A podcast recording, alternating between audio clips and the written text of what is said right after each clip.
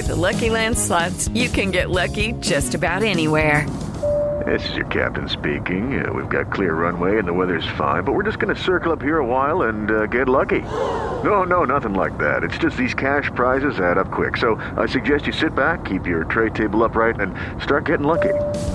Play for free at LuckyLandSlots.com. Are you feeling lucky? No purchase necessary. Void where prohibited by law. 18 plus terms and conditions apply. See website for details.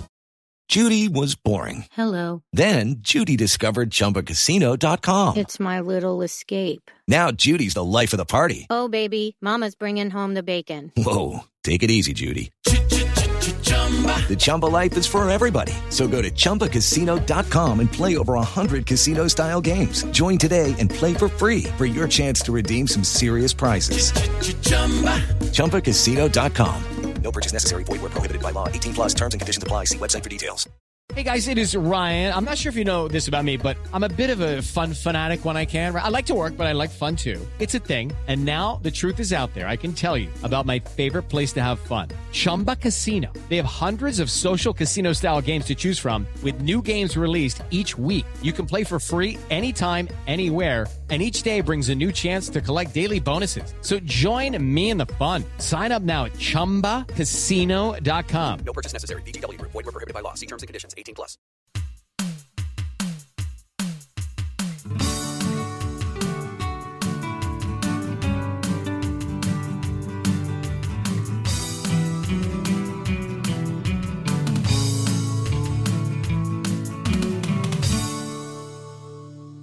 Welcome everybody to Nessun Dorma, your chat about 80s and 90s football.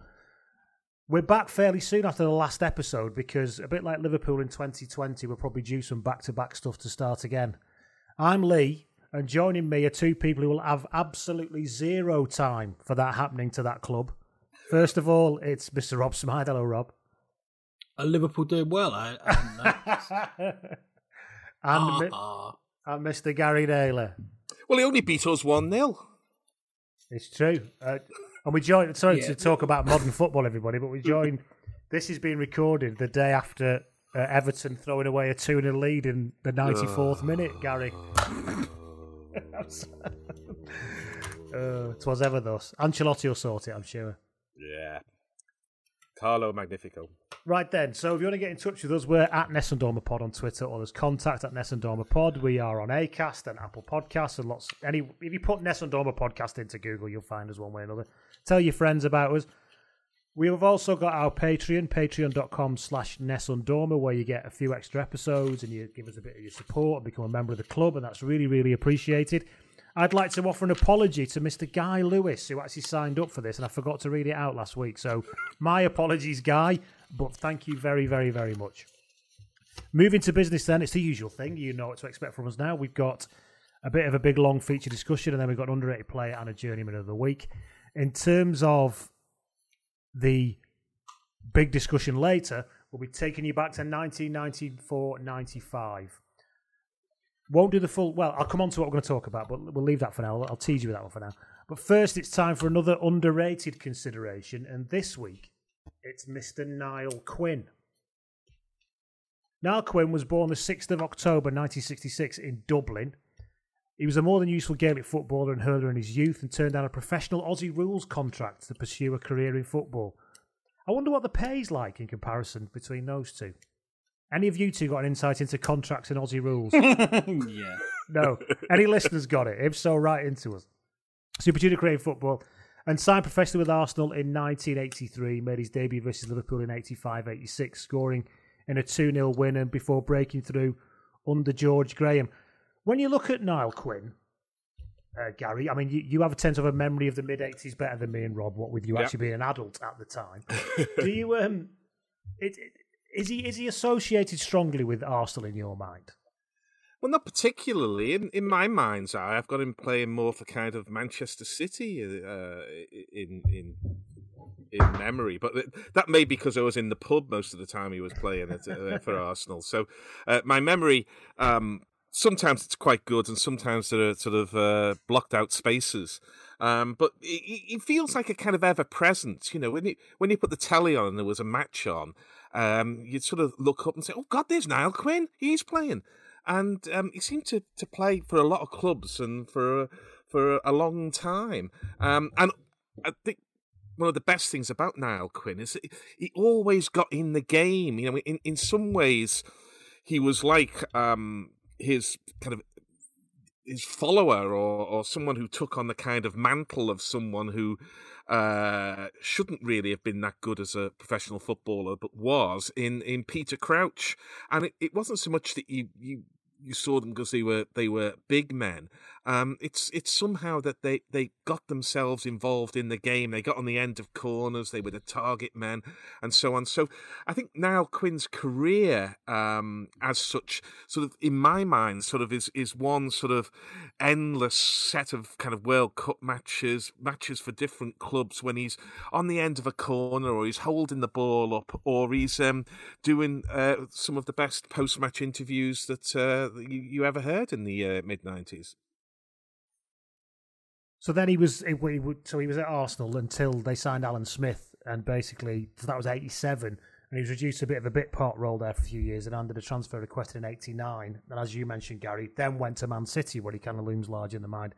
Spent six years at City, seventy six goals in two hundred and forty games, and what it was while he was at City that the whole Niall Quinn's disco pants became a thing. And I didn't know this. Did you know this? That he he had a fight with Steve McMahon because they had a row over who was harder. Well, and I think Quinn probably- knocked him out in a boxing match. Well, it might only be the three of us who haven't had a fight with Steve McMahon, so it, it doesn't surprise me. And he, he later released a single single while he was at Sunderland. So singer, target man, boxer, raconteur, post match interview specialist, mullet wearer. Uh, he left City in 95 96. As you said, Gary, his career was far longer than you give it credit for. He was about 20 years, really, at all, uh, if not a bit longer, all in all. Transfer Well, he's a classic. He's a classic example, and there's probably a few around then and around now. In that he never had any pace to lose, so they can go on and play quite a long time because these guys, um, who whose game is based more on uh, the intelligence of their positioning and their ability to to see a pass and to find space and to put themselves about, um, they they often uh, can play well into their late thirties if they're fortunate with injuries. Did you, I mean, intelligent with his positioning, Rob? Would you would you associate that with Quinn? Yeah, I do. I think I agree with Gary. I think his best years really he was good at City, but his best years really his thirties at Sunderland. Uh, most of them with Kevin Phillips. I think he was a really intelligent player actually. Um, in terms of the way he used his body as well, the way he kind of jockeyed defenders, uh, brilliant use of the chest. I know it sort of sounds ridiculous. It was sort of said about Marouane Fellaini a lot jokingly, but actually Quinn was brilliant with his chest. Um, the other thing about him, I thought he was a really smart player, definitely. I mean, even down to when he played in the World Cup in 2002, and you've got these world class defenders who just didn't know what to do with them, and they end up just sort of clawing around them and giving away fouls and penalties. but he was also he um he had a really good portfolio of lobs and chips, which you don't really associate with him. But if you do, I, there are a few that come to mind. One against Leeds City, I think. One against Spurs for Sunderland.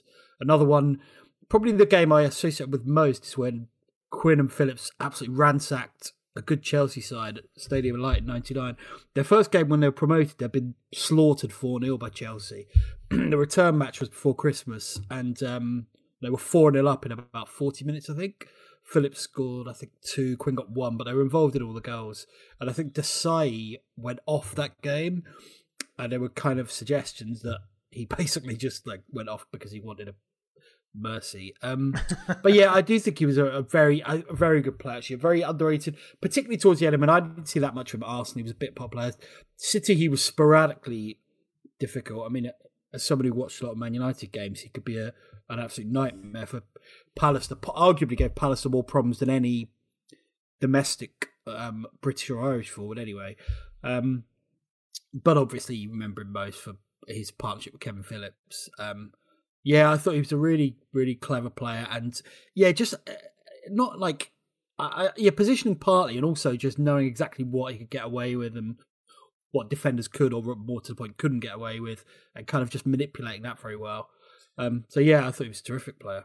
In my Yeah, mind, some- he it- wasn't it- that that boxing thing's interesting because in my mind, he never. I mean, obviously, he could he could look after himself. But he didn't. He, did, he didn't seem like he was an obvious hard player. No, I don't think he bullied defenders. I think he more just kind of manipulated them and.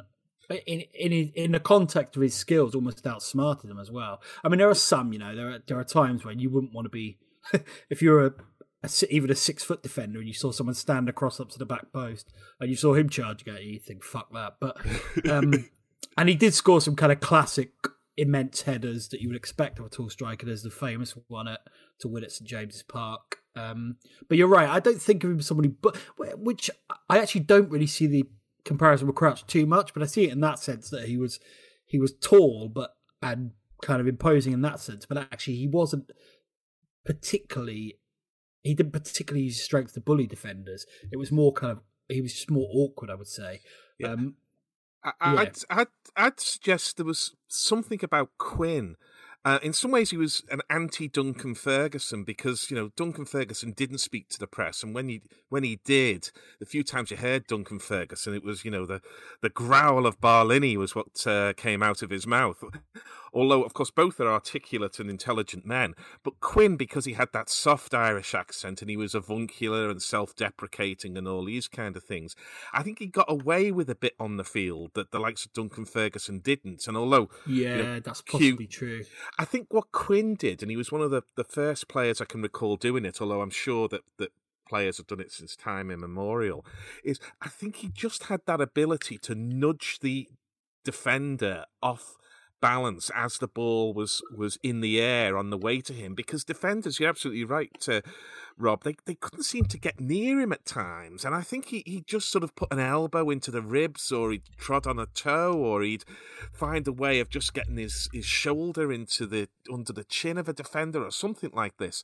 And defenders always seem to be off balance where he was on balance when he was getting towards the ball and i think you know, that's obviously good centre forward play, but I think some of it was just looking and saying, oh, it's old Niall, you know, old Niall, he's not going to be doing stuff like that. But of course, you don't get to play centre forward for, as you say, thick end of 20 years without knowing a few tricks of the trade. Yeah, uh, no, I completely agree with that. So he had that great time at Sunderland. Just to he, he went to Sunderland in 1996, 1.3 million, and had that, as you said, uh, Rob, the best spell of his career uh, with Kevin Phillips. He made his fi- final appearance for Sunderland in October 2002, shortly after his 36th birthday, uh, which would have put him uh, being 17 when he signed for Arsenal, 17, 18. So the, he got hoovered up quite early from, from Ireland, didn't he? Um, after retirement, he received an honorary MB- MBE because he donated his testimonial earnings to charity. That was a big thing at the time because um, there was talk about testimonials because they're tax free, of course. And there, there was a lot of talk about taxing them or looking at them uh, because players were beginning to earn big money. But I think, um, and there's a there's a parallel with uh, other elements of players uh, on fi- uh, off field uh, activities here. Um, I think that he was the first who said, "Look, I'm I'm giving it away here," because nobody wanted to be the first to say that. Because obviously, the people that come later, who perhaps haven't been earning for as long or as or as much money as Niall Quinn, uh, they might not want to give it away to, to charity. But it was it was quite a big thing where he, he you know he he turned down a, a million quid, and you know that was a that was a lot of money. Even in two thousand and two, players were were earning big money, but not astronomical sums as they earn now. And that was quite a big thing to do that. And it, it led to other players then forming kind of partnerships uh, for their testimonials and stuff like this, where they don't perhaps give all of the money away, but they give a proportion away. And, you know, I think that honorary MBE was was well earned by him. Um, yes, the uh, the totem pole became a totem of uh, football at that time. Oh, very good. Oh, Yeah, hey. Go he on. actually pissed pissed some people off with that testimonial. There's a story Michael Gray was on the Under the Cosh podcast recently, which is absolutely brilliant. Um, and he was scheduled to have his testimonial before Quinn. I, I think I'm getting this right. Quinn asked if he could go first, but what he didn't tell Gray was that he was going to give it all to charity. So by then, it, Mickey Grayson comes and he's screwed basically Yeah, because I remember. you know, uh, I, uh, to say he was pissed off is maybe maybe overstating it, but yeah, um, it's quite a quite a good story. Uh, Everybody afterwards immediately looks like a bit of a twat for not giving their money away, don't they? So there's there's always been a bit of cynicism about Quinn, like knowing how to uh, play PR games. Whether that's fair or not, I don't know. I interviewed him once for the Guardian, actually. And I must say, Oh, right. Only on the phone, but, but he was absolutely brilliant. He was really interesting and likable. But m- maybe maybe that's a trick. Who knows? Maybe I'm a gullible clown. But um, but yeah, I don't know.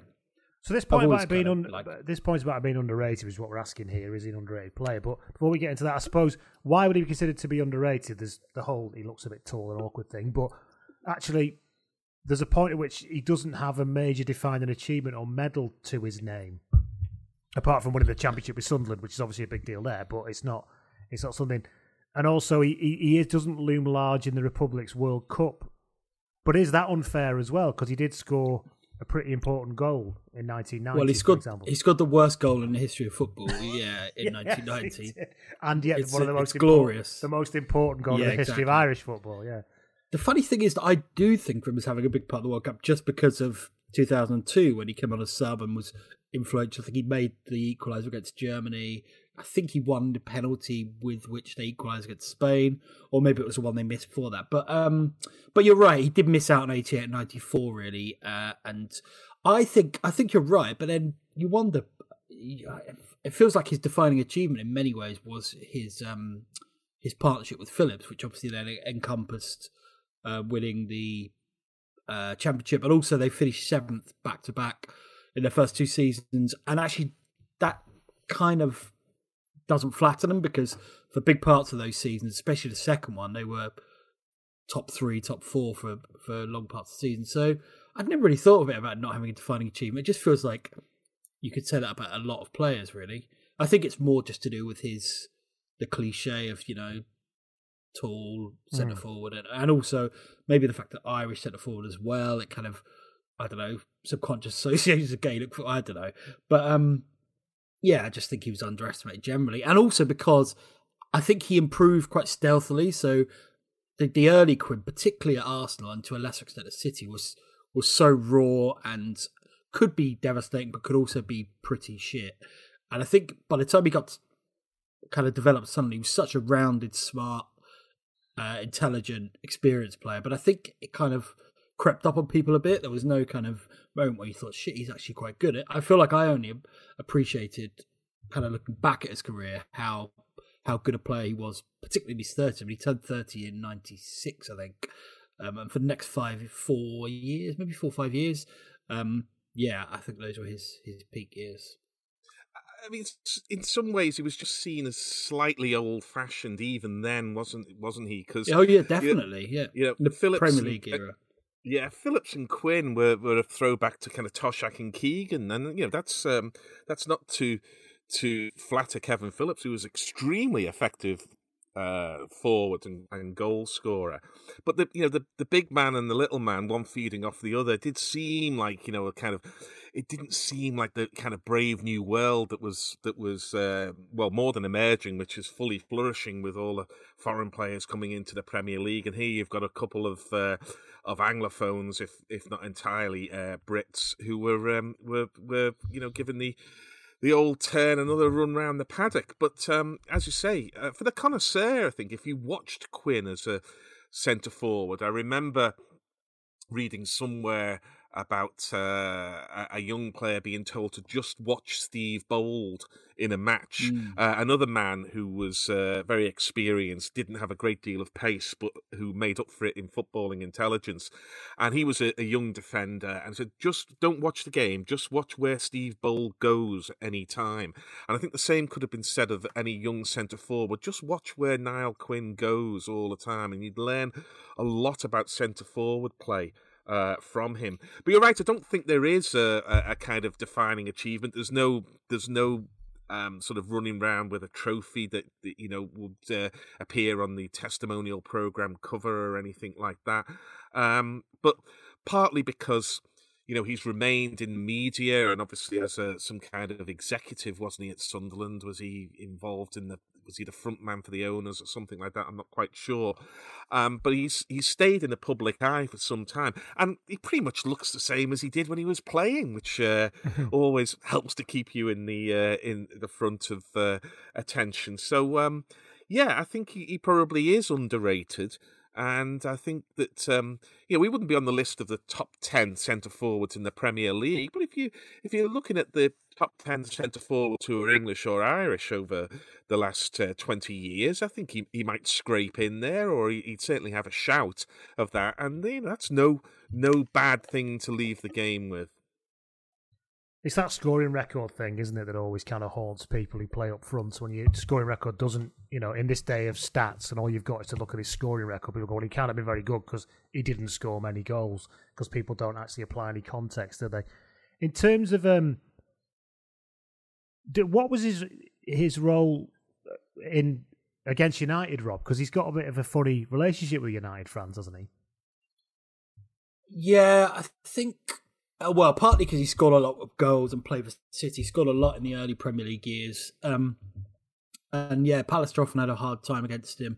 There's that f- that famous, wonderful picture when he misses a sitter at Old Trafford in and everyone's doing, 95. Everyone's doing wanker signs behind him. And yeah, it's just it's just you could picture you could you could pick so many characters from that picture. It's, it's beautiful, and I think so. There was a bit of kind of I think I think contempt because he was a City player as much as anything.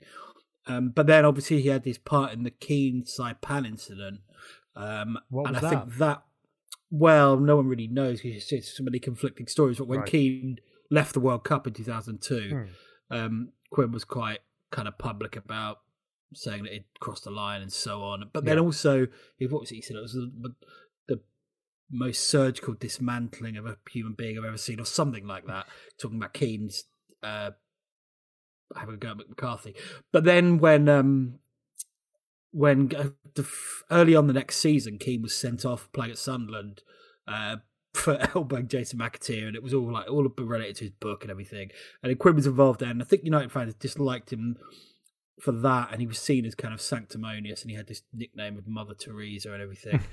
like I said, whether that's fair or not, I don't know. And obviously, him and Keane eventually patched it up. Um, or maybe Keane called him Mother Teresa. In fact, I don't know.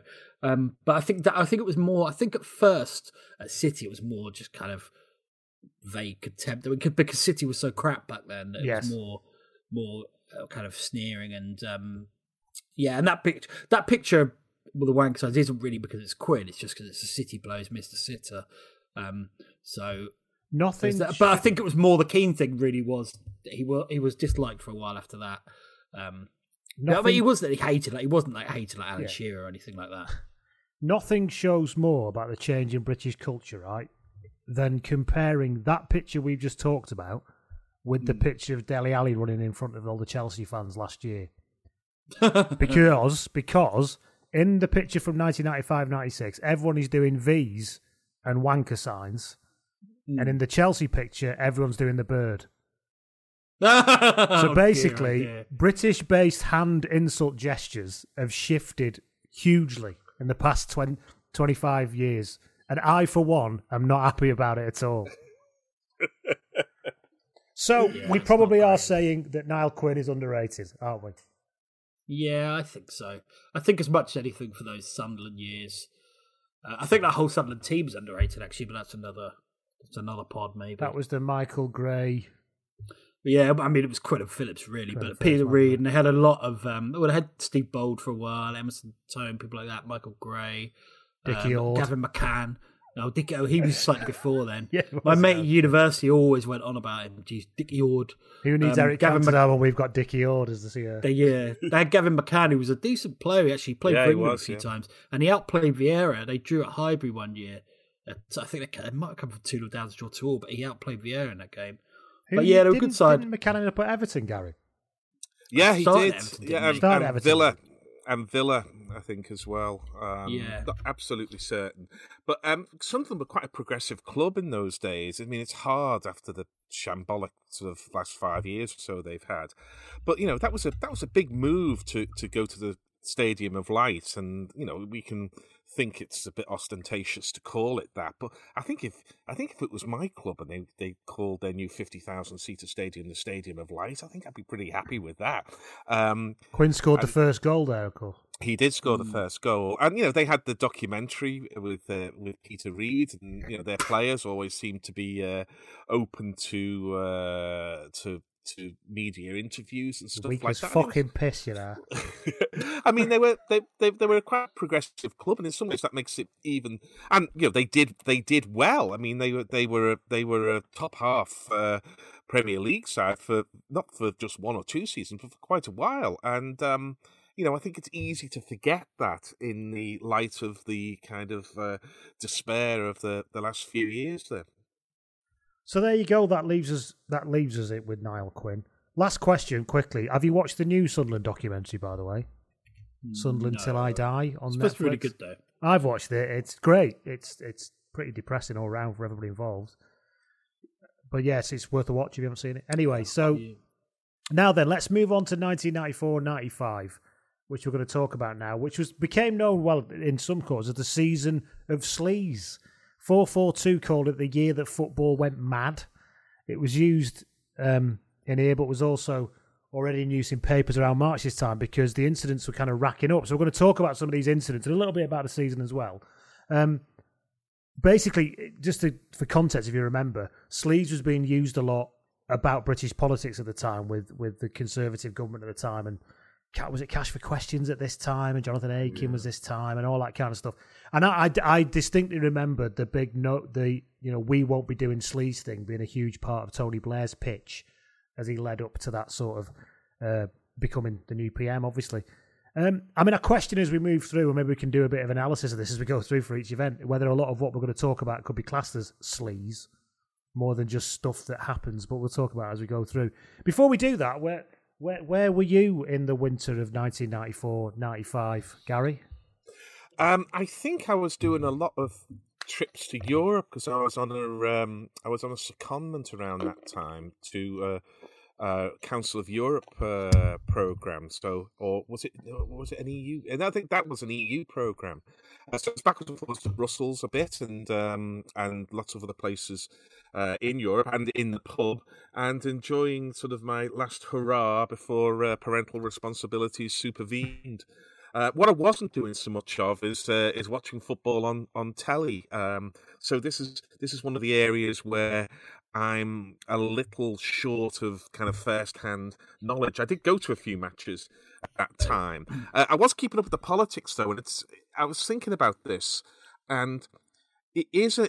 I think it might well, one way of of understanding sleaze as a kind of concept is that it might mark a kind of change in in British uh, attitudes, really, because I think until then um, there was you know there were scandals, of course, and Private Eye were were full of them, but I think it, it, it marked a time when when the public at large, rather than the kind of YOY merchants in the tabloids and uh, Private Eye, really started to take note of kind of political sleaze, and there was a kind of loss of confidence in the great and good that um, I think sort of resonates down the last 25 years. And I think to some extent we've not worked our way through, and it's only been amplified with the keyboard warriors of social media and the condemnation and stuff that comes around these times.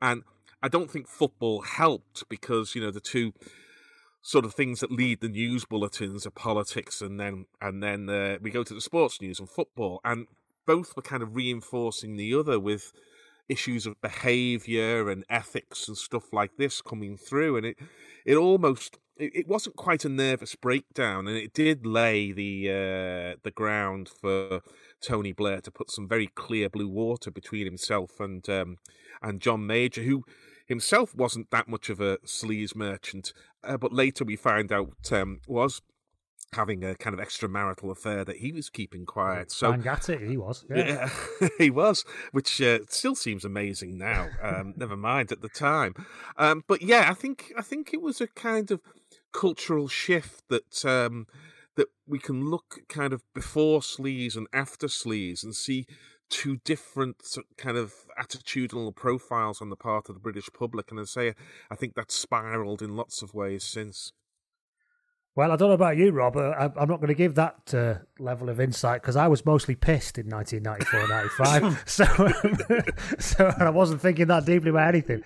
It was my first year at uni. Was it first year? Yeah, it was my first year at uni in Middlesbrough. So I was there basically getting A little bit drunk. I, definitely maybe had just come out, obviously, from Oasis, which was kind of the big event in my life at that time. Yeah, I saw them at um, where was that big uh, outdoor gig? Uh, it went on too long. Knebworth, that's right. I went It to went Knebworth on too long. on the motorbike. Uh, well, I'm, I'm not used to. I'm not used to these all days. I've never been to a festival yet, and um, you know, I've been there three hours, and it was still two hours before the Chemical Brothers came on. So, um, you know, I was thinking, when are we going to get to the headliners? You know. Can I just say I love the optimistic use of the word "yet" and I've never been to a festival yet. Let's, Yeah, let's- yeah. let's- Well, there's never been more to pick from, Gary. To be honest, is it, there are proper Well- like old man festivals that we can go to, like the Green Man and stuff, which is all I very calm. both my brothers go to a number of them, and now my uh, younger boy Linus is is going to plenty as well. So I I feel rather like um, video games that this is an area of life that I should probably explore, but I'm not going to live long enough to do so. Speaking of football in the nineties, sorry, I'm slightly sidetracking. We'll come back to Gary. Did you play and have you played Championship Manager? No, I, I've I've almost the last kind of computer game I played was probably Space Invaders in the pub in 1981, and um, Because I taking Everton to the Champions League anything. final in a fantasy role play seems like right up your street, and it would have been eminently Well- possible. So It it might be there might be a few sort of Italian film stars involved in that because it could only be a dream rather than a a reality. No, I, I I dare not get involved because um even at that time, well, at that time before before taking on the responsibilities of being a parent, I, I didn't have a great deal of time, and after after two kids came along in 97 and 2000 i had even less time.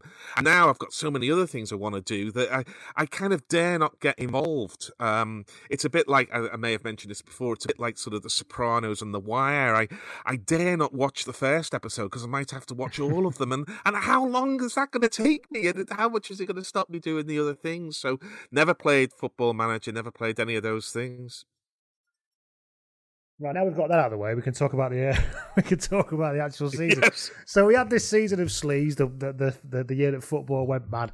Just to give you a quick chronology of, of how this kind of panned out, and of course we'll talk a little bit about what the football's like coming into this. But in terms of the chronology of these things as they happened, there was a match fixing allegation in the Sun on the 10th of November. Paul Merson came out to tell all kinds of stories about himself in November. Eric Cantona's uh, kung fu kick happened pretty much uh, near enough to when we're recording this. There was an England Ireland game that got abandoned in Dublin, which we'll talk about. George Graham was sacked. Um, Chris Armstrong became the first player to be banned for drugs, to be tested for drugs and banned. Um, Dennis Wise had a bit of a problem with a taxi or a taxi driver. And then there's also some issues around the FA Cup semi final and Crystal Palace. So some of you listening may remember a lot of that. Some of you might not remember any of it. Some some of it we're going to go through a bit of bits of it anyway. This is coming into this season was when was this when the Premier League really started to feel Premier Leaguey because you had Blackburn Rovers have paid five million for Chris Sutton, Andy Cole uh, transferred in January for six million. I um, uh, yeah no I, don't personally I think um, the very fact we're talking about such kind of tawdry shite is quite nice. To, uh, to me, this is the kind of last season of the old era in a way. Right. Because uh, the one interesting thing about this season of Sleaze is it was it was just in isolation, really. I don't know where okay because by the summer of. 95 everything was optimistic again now this is partly cultural and you know everyone, everyone was getting pissed all the time but Ruud Gullit came, and there were loads of other good foreign players. Yeboah, oh, Yeboah came halfway through 94, 95, but then there were all the Liverpool youngsters, um, David Ginola, Newcastle was, a, and the mood changed completely. And Mike talks about this quite a lot, that and also the TV money suddenly went through the roof. Um, that 95 6 in many ways is the first Right. season of the kind of shiny, um, happy, media friendly Premier League. But having said that, in this season, Paul Kitson did go to to Newcastle for two point two million. I mean, you know, these are big, big things, aren't they? Lowest Um, attendance. well, I Here's, would- here's a bit so of trivia what for I you. would say, Yeah, oh, go on. on. what I was going to say to just to add to to Rob's point there, and I I think it's a point well made, is that to me the Premier League really takes off when we get the influx of foreign players. So instead of there being one or two kind of um, ornaments in teams, or or kind of strange names in teams, or or you know absolute superstars like like Cantona, all of a sudden there were teams with four or five six or seven foreign players in, and that to me is when the the Premier League feels different to the old First Division. And as Rob says, it's probably the season after rather than 94 95. Bit of trivia for you: the lowest attendance in the 1994-95 season in the Premier League. Who wants to stab at how many it was? Two and a half Um, Wimbledon v someone. It's five thousand two hundred and a bit. Five thousand two hundred sixty-eight. Wimb- Wimbledon versus City in March. Surprised it's that high actually, because they had a couple of lower ones. I think. Some Yeah, That might have been The cut low- actually. That was this No, season. the- might have been more. the- yeah. The lowest crowd ever was at Selhurst Park for Wimbledon against Everton, and it was just over 2,000 on a filthy night. Um, and I know because I and you were there, go. weren't you? No, but my brother was. He was- and he'll tell you just how grim that, that night was. Um, he was, he, and what will be a record that presumably will last forever unless there's matches played behind closed doors. And let's face it, uh, the clubs have more physios now um, than uh, than would be required to beat a crowd of two thousand. Uh, yeah, he was there. I mean, you just don't think it's a proper Premier League season because Blackburn nicked the title off you, Rob. Ah, Calling that out right now. Uh, So first of all, so let's talk about these events as they happen. So there- there's all this football going on, and it's it's building. Or Klinsmann's arrived, and it's building to something quite exciting. If you want to talk about the more foreign import type players, we've got a couple of episodes where there's an episode where we look at the opening season the- when Ravanelli, the opening weekend of the season, Ravanelli arrived. We've also got the famous five episode earlier in this season. We've also got a double episode on world record transfers being broken. So there's loads of stuff back there about foreign players and big big transfers and, and everything else and, and that developing Premier League as we just talked about. So let's talk about what happens this season. Uh, let's talk about Dennis Wise because we all talking about Dennis Wise, don't we?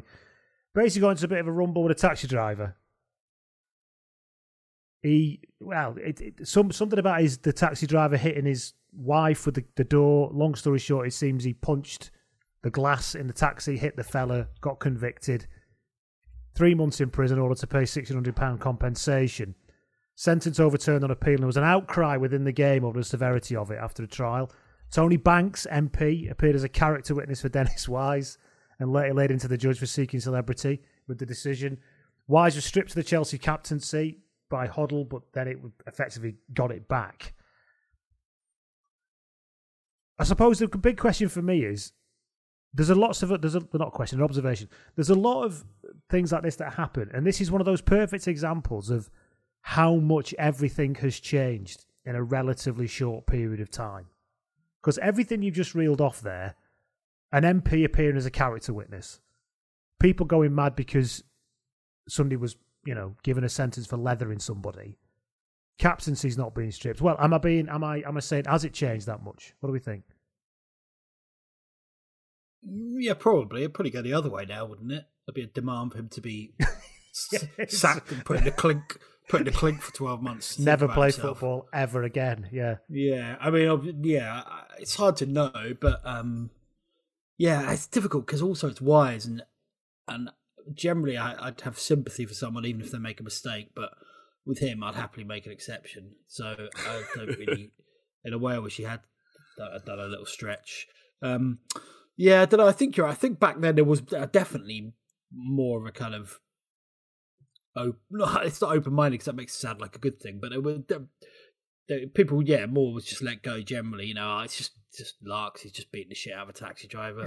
Pro- probably deserved it. Probably given Lads, lads, lads, lads, lads. Yeah. Yeah. So, but then again, I don't like the current culture of persecuting everyone for putting the wrong hashtag or something. So, you know, I don't know. Uh, It was a big thing though. we- it was a huge thing at the time. Yeah. And he was in the England squad, of course, as well. And Venables did Venables, Venables- take him out of the squad for that game in Dublin, which we'll talk about later on. Well, what he did, I'm not sure whether what happened Wise, but I think that was partly why um, Le Tissier ended up playing in that Dublin game, which was the end of his career under Venables. But anyway, that's another story.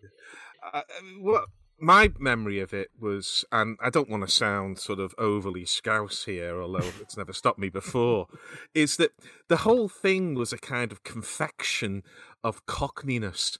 Uh, there's Scribes West, there's El Tel, there's Dennis Wise, there's Tony Banks, there's Glenn Hoddle, uh, there's- Eric Hall, and- Monster Monster. Eric Yeah. Hall, Monster Monster. And if you remember that Viz at the time had a character called Cockney Wanker. Yes. And I remember thinking, Dennis Wise, Cockney Wanker. And whenever any of this stuff came on, it was the same with Eric Hall as well.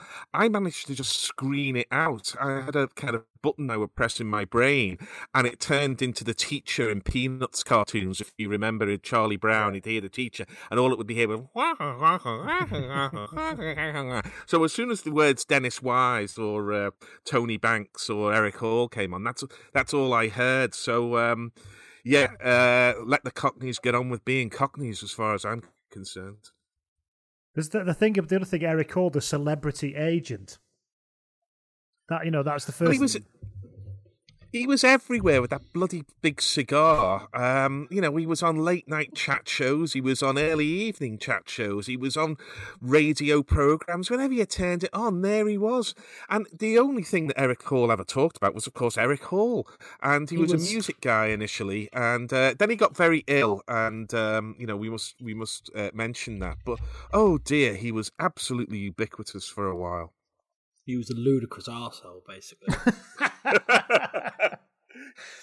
Because the thing is, I mean, people talk about agents being a scourge of the game, and you know Brian Clough's famous line when when I was in football, the only agent we had was 007, and he just shagged women, not entire football clubs.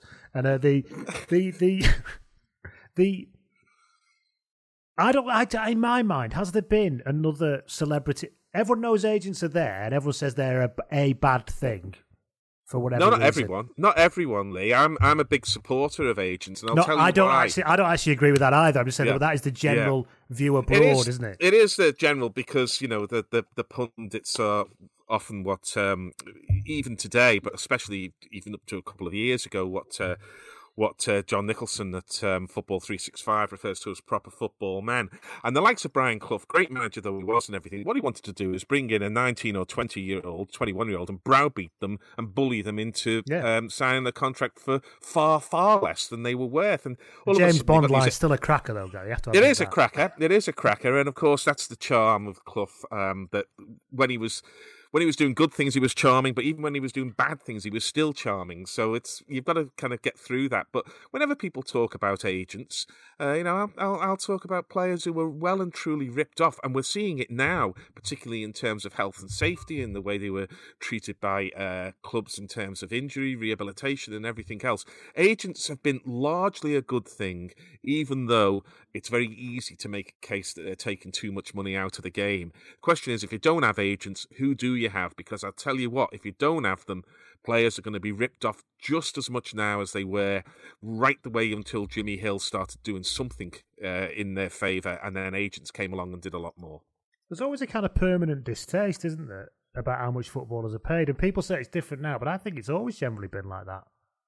Um, I don't know. It, it seems like there's a kind of classist dimension to it in some ways. That these kind of working class people who are bloody good at what they do shouldn't get a shitload of money for it. And and if you need somebody to help you get a shitload of money for it, then I don't really have that much of a problem with it, really.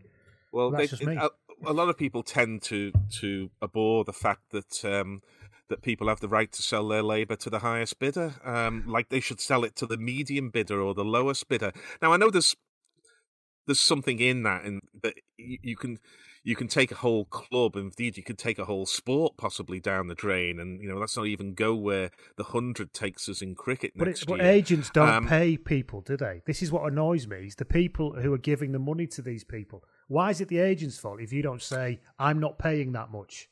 Yep, I, I concur. Yeah. Anyway, sorry, we could go on all, all night about that. So, so that was Dennis Wise, which turned into a big, massive vitriolic rant by everybody, apart from Rob, who stayed well out of it. He just hurled some insults. The um, moving. On, so, do we want to talk? What do we want to talk about next? Do we want to? I mean, let me talk about Paul Merson next because there's nothing sleazy about Paul Merson. I don't think. Is there? Well, if you really if you really talk biography, there is. But um, Oh, but you know what but I mean. I mean, no, what, oh no, no, no. alcoholic with some effectively addiction problems is not is not. Uh, it's the fact he broke No. down crying, and you know it was quite a new thing. Sorry, Rob, Yeah, go it is. It, no, it is quite interesting how the, that whole Arsenal dressing room, which is kind of from that era held up as the you know Tuesday club and everything else, and held up as the most kind of debauched dressing room in the country. Uh, but, and then actually, Merson and later Tony Adams were two of the first footballers to come out and actually talk about it quite openly. And um, obviously, Adams Adams' uh, sobriety has lasted a lot longer than Merson's, although he sounds like he's he's been sober for a while again. Yeah, I, I suppose it's interesting because in the context of the kind of evolution of masculinity, you know, even five years before that, it would have been hard to imagine a player talking like Merson did it. And I find Merson quite interesting because he's obviously, you know, a figure of fun. A lot of people find it hilarious that he sometimes gets names on Soccer Saturday. Hmm. Um, but actually, I, I've always had quite a lot of time for him. But certainly as a footballer, I know Gary loves him. And, But also, I, I think he's an excellent pundit in terms of his reading of the game. But also, I, I have quite a lot of admiration for him. The fact that he did so openly talk about this stuff because it's not very easy to do that at the best of times. Certainly not in the mid '90s, um, in that kind of ultra masculine era of English football and everything. So, good luck to him. And I think I get the impression he's always been slightly. Um, I'm not confused isn't quite the right word, but you know, kind of oscillates in terms of sometimes you get the impression that he wants to just be the kind of traditional idea, you know, Gary Cooper, strong silent type and all that. And then other times he just thinks, well, fuck it, what's the shame in telling anyone and needs to get it out and so on. So whatever the kind of, mo- I'm, I'm not expressing this very well, whatever the motivation, I just think, yeah, it would have taken a huge amount of courage to do it back then. Um, so yeah, fair play to But you're right, I think at the time, it probably was seen in that context because um, it would be seen not only the kind of the lifestyle, but also it would be seen then, I think, as as weakness. Um, to There was something about it kind like of sort did. of filmic about it, I think. Or Gary, you're a reviewer in, in your other time, and there is it is like it's a, a scene. brilliant It is like a Yeah, it scene from a movie where finally you you know all this has been going on throughout the film, and then in the sort of I don't know some part in the sec in the in the, the end of the second act, look, his whole world's going to fall, and he has this moment, and everyone breaks down in tears, and everyone puts Well- an arm around him, and then you move into the third act where he comes back and and has a very good career. Yeah, I mean it's it, it is, and you know you could imagine him being played by Leonardo DiCaprio or something like that. Although of course they don't look alike. not get carried away.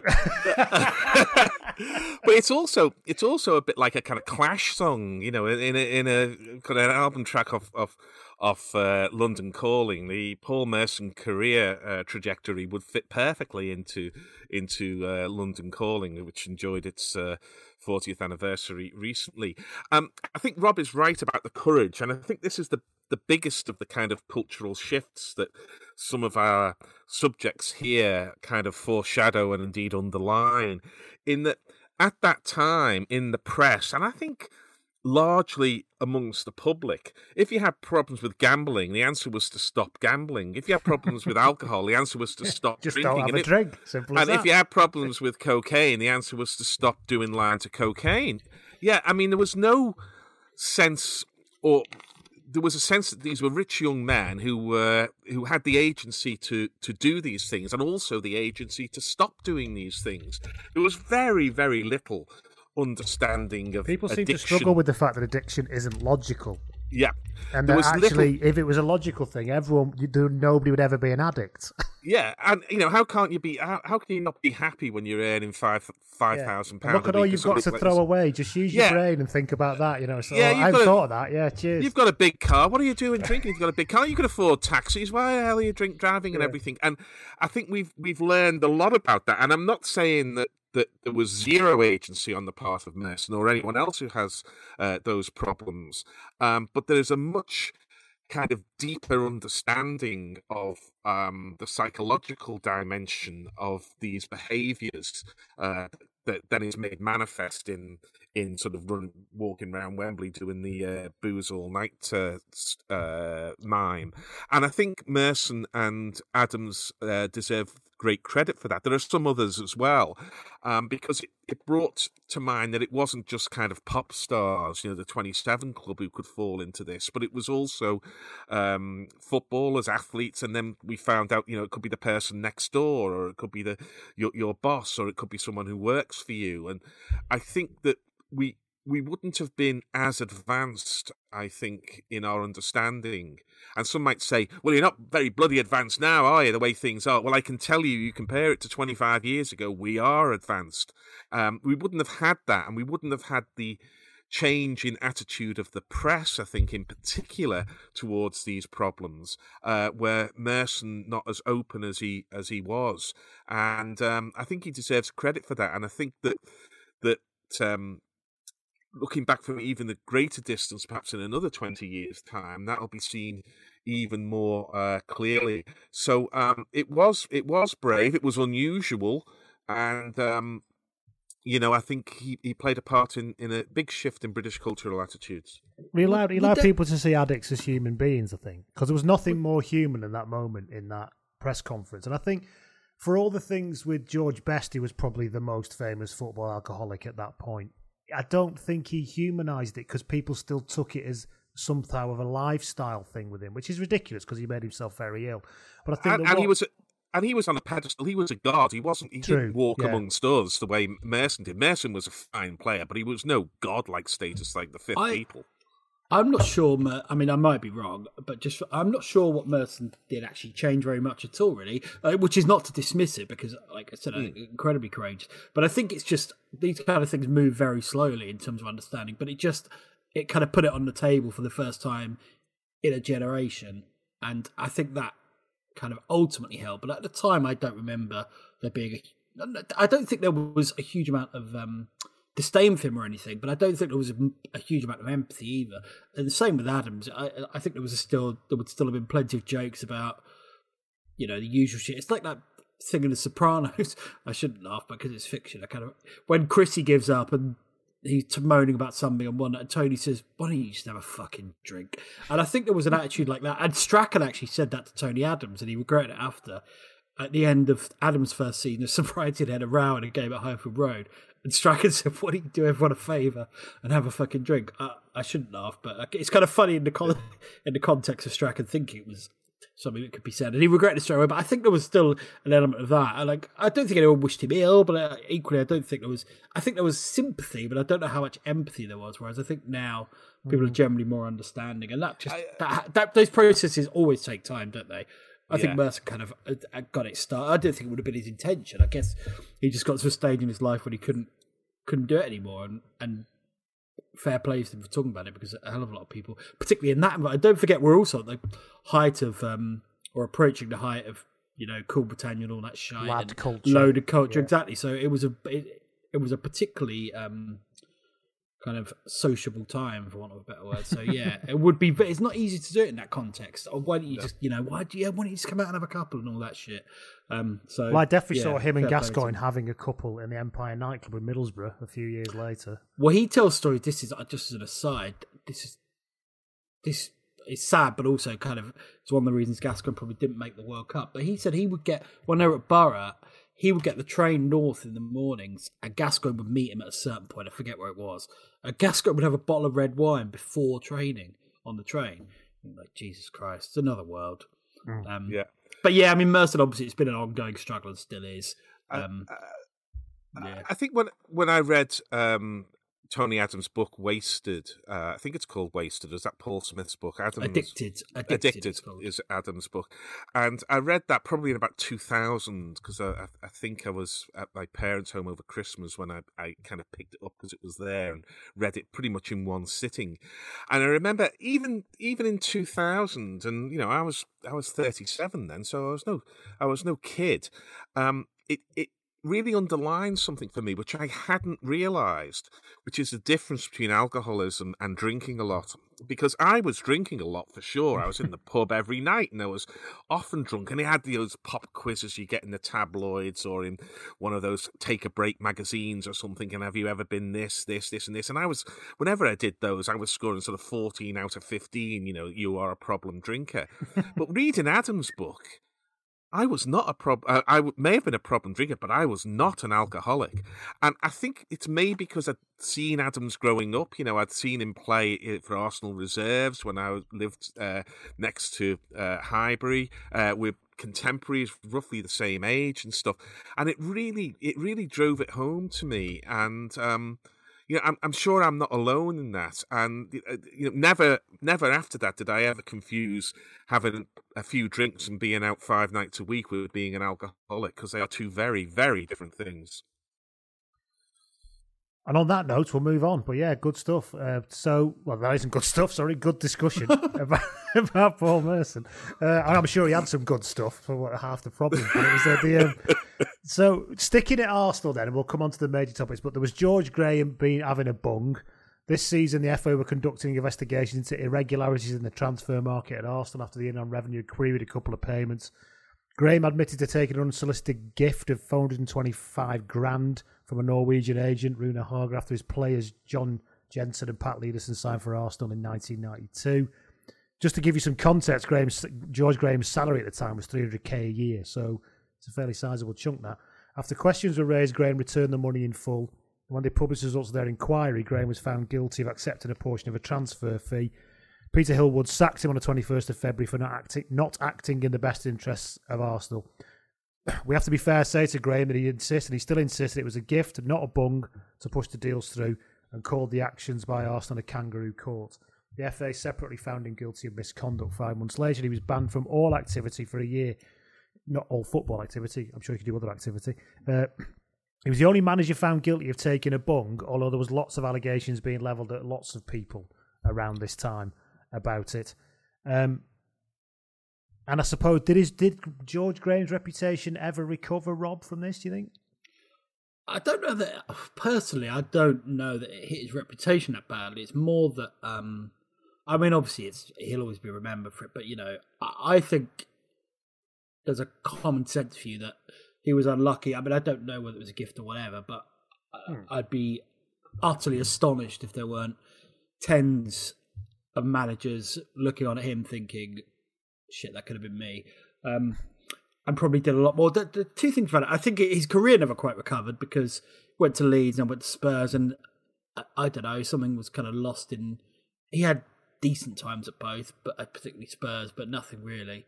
Um, the two things, one is like I've and I don't get wrong, I know I'm sure it happens. It absolutely must does happen, but I've never got the greed of people who are on that much money to risk it to do it. And particularly the interesting thing about Graham now, whether he again we don't know, but he would always he was obsessed with the values of Arsenal. You know, Arsenal were a bit different to everyone else. So it was the Arsenal, a superior club. Mm. This is the way you behave. You know, so to then jeopardize that was always a bit strange. Um, and that applies obviously even more so now because you still hear stories of it going on, whether it's bungs or whether it's like other ways that managers take money that isn't. I mean, the thing is, the, contract. The, the only thing you? I don't get it the only thing that people like more than money is more money. Generally yeah, speaking, no, what, and, and, it makes it makes yeah. it makes. I agree with you on the as an abstract. You think, oh well, I wouldn't do that if I had that much money. But I do think money makes people make strange decisions, and that's yeah. why you you know it's it's a very Not, powerful and strange yeah. thing. I don't want to get too philosophical about it, but I've seen it enough. I think we've no, all seen enough, enough with people that right. we know. Never mind this level. That money makes people make funny decisions.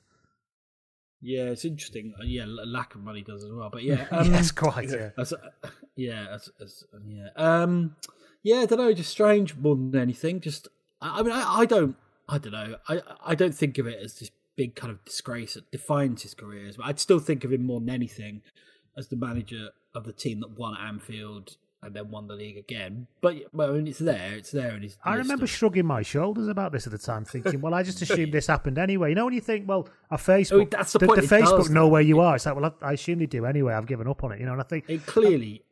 there were a lot of allegations against Brian Clough from Alan Sugar. I think there are other managers. Um, yeah, look, it, does, it clearly did, and almost certainly does still go on. So, I, I have a bit of sympathy for him in that sense. I mean, not to say that if he, you know, Yes. Uh, if if it was proven, then you know, fair enough. They probably had to sack him. But but yeah, I don't know. I just find it hard to get that bothered about, really. Yeah, I, am I'm, I'm the same. And just before you said that you shrugged your shoulders, I was going to use exactly the same phrase because, I mean, I understand that not declaring stuff to the Inland Revenue, especially when it's those kind of sums, is is a bad thing, and you deserve to be hauled up. And you know, I'm speaking to someone who's got to do his tax return that I've been putting off for months now, and I've got to do it at the uh, at the weekend. Um, but um, I remember at the time thinking, well you know, in the late eighties, when when um, I was uh, working for Dorothy Perkins, you know, we, we had suppliers, and at Christmas we'd be taken out to quite nice restaurants, and we'd drink nice wine, and we'd have nice brandy to finish off, and at sometimes we even got back to the office before five o'clock, but often we didn't. and there would be hampers arrive, and you know we were very good, and then and we shared it out amongst the the staff there. But it didn't sort of change our judgment, and it didn't mean that the one supplier particularly got more orders than another supplier. But of course, these are these are relatively small scale things. We had a little bit of corporate hospitality. Okay, it wasn't Royal Box at Wimbledon, and it wasn't uh, the Open Golf, but it was still quite nice. And again, you know, I, I didn't see this as being in any sense wrong. And, you know, I drew a continuum from that kind of stuff that goes on in business all the time. I mean, literally, there is an industry called corporate hospitality, mm. which is based on that very premise. So, um, I just drew a, a, line from that to some of these bungs, and I thought, well, why is everybody getting so agitated if Arsenal are, are being run in such a way that um, that the transfer fee can be seven hundred and twenty-five thousand pounds, but only three hundred thousand pounds is going to Arsenal. They should have better auditors and better accountants who are better able and, to see and I think the things. Key, the key thing is he, he better negotiators. Yeah, the key thing is he. It's not that he was signing these players because of that. I think he would have signed these players anyway. Well, I suppose well, that's the that, key thing we don't know. I suppose it, it's that blaring uh, which becomes, you know, because you're, you're riding two horses. You know, you're, you're, acting in the best interests of Arsenal and you're acting in the best interests of George Graham. And like Rob, you know, I, I, I he may be the poster boy, but I'd be flabbergasted if he was the only one. So it's not just him we're talking about. It just didn't seem that big a, a, a, a deal to me. And I mean, there were times it was reported like it was kind of Al Capone, you know, that um, were getting him on a tax technicality, but he was actually sort of doing evil and and all of this. Um, clearly that wasn't the case. But there's somewhere along the line whereby it's okay to get a, a, a nice sort of Harrods Christmas hamper coming uh, coming to the department and doling out the uh, the pickles on Christmas Eve and uh, to everyone, and taking um, four hundred twenty five thousand pound from uh, Rune Hauge. Somewhere on that line, what is acceptable and um, and not corrupt becomes unacceptable and, and corrupt. And I don't know where that line is, and I don't know whether that line is objective or subjective. Um, but it's it's there somewhere, and I think we all know it's there somewhere. But trying to to identify it is is tough, and certainly when you're in an area which is about a moral spectrum, um, to condemn utterly at one end and nod and a wink and say, you know, uh, thanks very much, very nice. At the other end is uh, is behaviour that leaves a slight sort of uh, distasteful uh, flavour in the mouth. Not so unlike some of those pickles, by the way. speaking of, uh, well, while we're on about people receiving things they shouldn't have done, allegedly, there was also then the match fixing allegations. November 1994, the Sun ran an expose on a match fixing in England and implicated Bruce Grobbelaar, Hans Segers, and John Fashanu, all three plus a Malaysian businessman called Heng Suan Lim. They were all acquitted we have to make that very strongly clearly. They were all acquitted after trial in 1997, although Grobbelaar was later ruined financially when he tried to sue the Sun for damages, and his initial victory overturned on appeal. Did you read the? I read the book on this many moons ago um, that a journalist wrote, and it goes into a lot of it, and it does a lot of it does seem, you know, there's some stuff going on there, but they were all found not guilty. What I do know is that I remember reading in the book, it's a while since I've read it, The Sun had a four page special on John Fashanu ready to go if he got found mm. guilty. That's what was that. Really? That's what was associated. Yeah, they had all this. Don't know what was in it or what they were going to say. And I'm not. I don't know what it is. I'm not accusing them of anything. But what it very clearly said was that had he been found guilty, the, the episode the day after, the episode, the issue the day after, they were ready to go with this big four page spread about what they discovered about John Fashanu. Who knows what it was? Mm.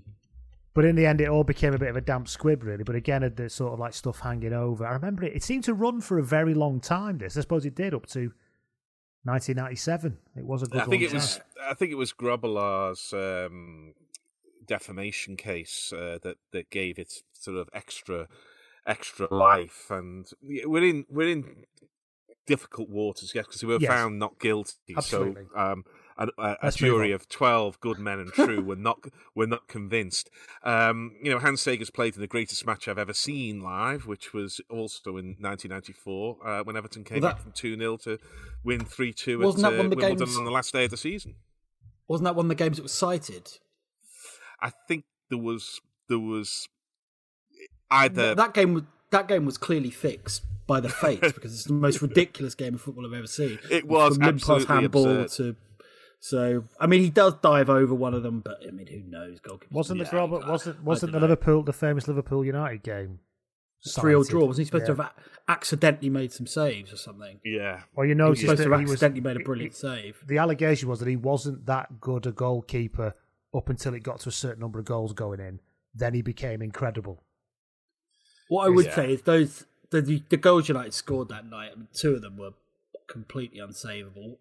So, I, Yeah, the- but I don't know. I suppose you're, I think that's one of those things that certainly at that age that I couldn't accept that it was true. But I, I it would have just shattered everything. You know, at that stage, cricket match fixing I didn't really know much about, and I was still completely naive to the idea that it would happen. Um, What so I I, think I didn't take it that seriously. What I loved now- about it was I don't think you can take any seriously when Bob Wilson is the star witness. You remember he was called to say, Yeah, "Can yeah, you yeah. watch this video and see where Bruce Grobbelaar Yeah, was stood? What do you think?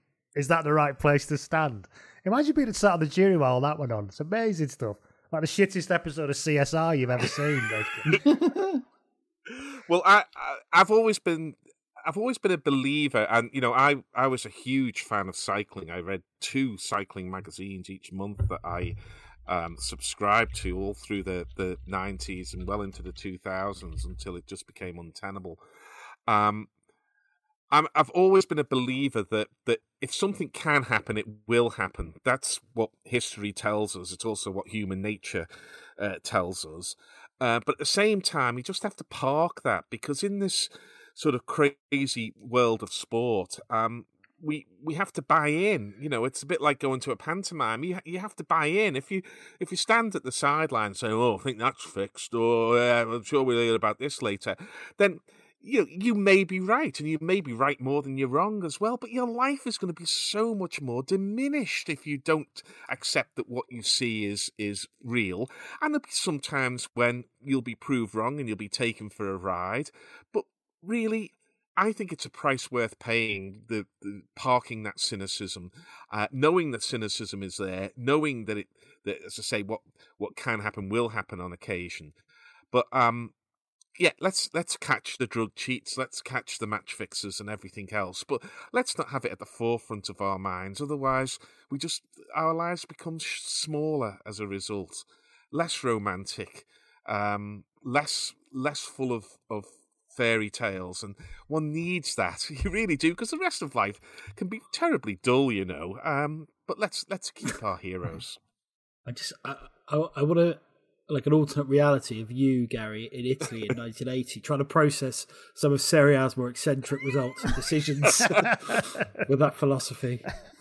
well, uh, Leeds in Paris is the is the one, isn't it? Oh, that yeah, uh, yeah. always gets. And I've, I've, I think I might have been sort of nine or ten years old at the time. Was it seventy two or something like that? And I've got vague memory of watching it, thinking, I don't think this is real. you know, it's uh, and that was um, that was later proved, I think, to be uh, to be uh, the subject of. Uh, Let's say jiggery pokery. Yeah, I mean it's uh, it will happen and it does happen and it will happen in the future. But I, I like to park that. Hmm. Shall we talk about this game in Ireland before we finish off with the, Oh, the, the top, God. before we talk about Oh. uh, Cantona and so on? Oh dear, oh dear. You can introduce it, Lee, but this was one of the all-time lows of my football watching. I was at my brother's uh, house in um, uh, facing onto Blackheath, and I can tell you, I felt like walking out onto that moor in the dark and just digging a hole and lying in it. Go on, Rob. No, I was just gonna say, the reason I remember this, let me just check the date. I need to check the date. Yeah, it was. It was on my mum's birthday, and she's Irish. And my fucking mates had gone. Some of my mates were at uni, and the others had gone to visit them, and I couldn't. I can't even remember why. And the fucking arseholes called my home where I was about two in the morning after this game. They'd obviously got absolutely pongo during the game and then after, and just fucking constantly calling. Absolute pricks. My poor mum had to go up for work. But anyway, Yeah, that's my abiding memory. I don't think I watched it because we. I don't. I think it would have been on Sky. I think I would have been just listening on the radio. And again, at that age, you kind of you realise it's bad, but probably Gary was more well older, but also I watched it in the pub, so I realised was- how severe it was. So I watched it in the pub, so it was kind of weird to because you didn't know what was going on. But anyway, to give you the story, the Republic, for those you don't remember, the Republic of Ireland hosted England in a friendly on the 15th of February 1995. It was England's first away game since San Marino in November 1993, and, and it was part of the build-up of friendlies ahead of the Euro 96.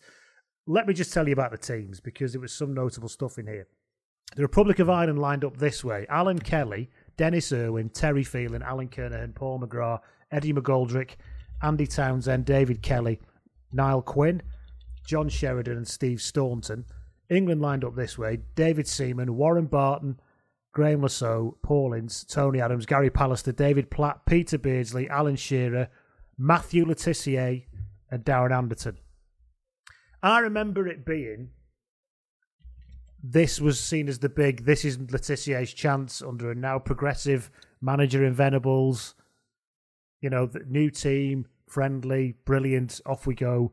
And I remember the kind of big thing. Talk, we'll talk about what happened in a minute. But at the end of it, when it all went a bit, when it turned a little bit bad, or very bad, thinking, "Oh, what a shame for Matthew Le Tissier," which is ridiculous because there's far bigger things going on than that. But that's what I remember. That's my I think when you're that age, though, that's your first thought, isn't it? Yes. Often it's the actual football. Never mind, You there's don't know- Nazis in the audience. What about Matthew Yeah, you don't. Yeah, but also maybe maybe because you grow up with that kind of thing, maybe we're kind of anesthetized to it slightly and without understanding the context. I don't know. I know that at that age I was the same.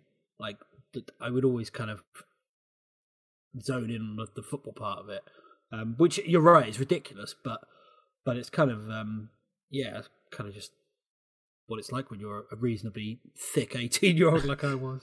So the game took place during, I think it was the first IRA ceasefire in the lead up to the Good Friday Agreement. So I think this is the ceasefire that ended when they bombed Canary Wharf. I can't remember, but uh, it was. Uh, but so it was still considered a high risk. David Kelly put the Republic of Ireland ahead after 22 minutes. Then the trouble started. Now the England fans have been put into an, the upper west stand. Combat 18 were all over this. The I mean, are they still a thing? Combat 18 all these years on, but they were a big, horrible right wing Nazi arsehole group. Yeah, Um, you know why they were called Combat 18? I can't. I, I did know this, and now I can't remember. Tell me, Gary. It's it's because the first uh, letter and the eighth letter of the alphabet are AH, Ah, uh, who Yeah. is uh, a famous leader of uh, the Third Reich. twats. Yeah, and they uh, so they start tearing the stand to pieces and throwing coins and shit on the Ireland fans beneath them. There was a big review after the game in which they said that effectively the the, the, the National Criminal Investigation Service in, in Britain had actually offered some intelligence to the Gardaí and offered to assist them in sorting this out prior to the game to weed people out. And apparently the Gardaí turned it down. The Independent Judicial Review said that this could probably have been avoided if the Gardaí had been a bit more cross-border in their approach, I suppose. But of course, that's it's not their fault; it's the fault of the arseholes that did it. But um, it was interesting that afterwards, I think it was after this that people started working across borders on hooliganism a little bit more, and, and banning orders probably gathered a bit more pace after this, in, from memory. But um, so there you go. So the game was stopped after 27 minutes, and then it was abandoned with um, with the idiots in the England end and celebrating the abandonment, singing "No Surrender," which we still fucking do now. We, I'm not one of them, but England fans do now. Throwing Nazi salutes.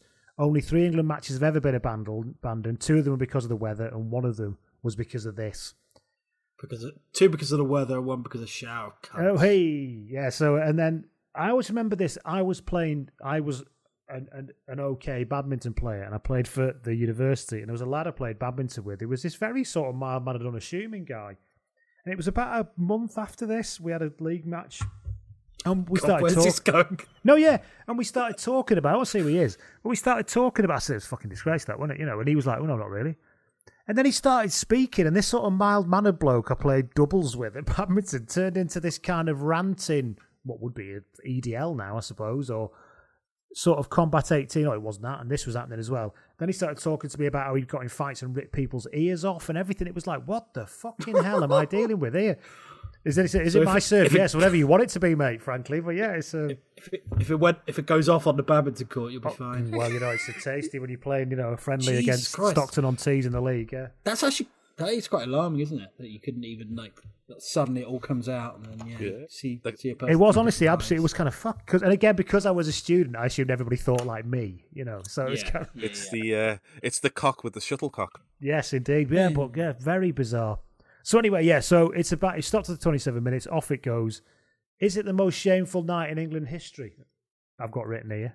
It's the most shameful night that I can recall myself because I remember those those feelings, and I mean, we all knew it was there, but it, it it seemed like they were the only people there. And the cameras were panning across, and it wasn't like sort of you know this small minority that the commentators would often say. It was clearly almost everyone. And how had they done it? And why were they doing it in Dublin, which at that point was, you know, it was yeah, okay, it was the Republic of Ireland and, and stuff, but it was stag nights, you know, went to Dublin and, and stuff like that. And, you know, they were all they were all our own players on the on the pitch. They were all sort of first division, some second division or Premier League and some uh, what were then called first division players. It seems so parochial, so small, so destructive, so horribly insular, so rooted in a false view of history, so unprogressive.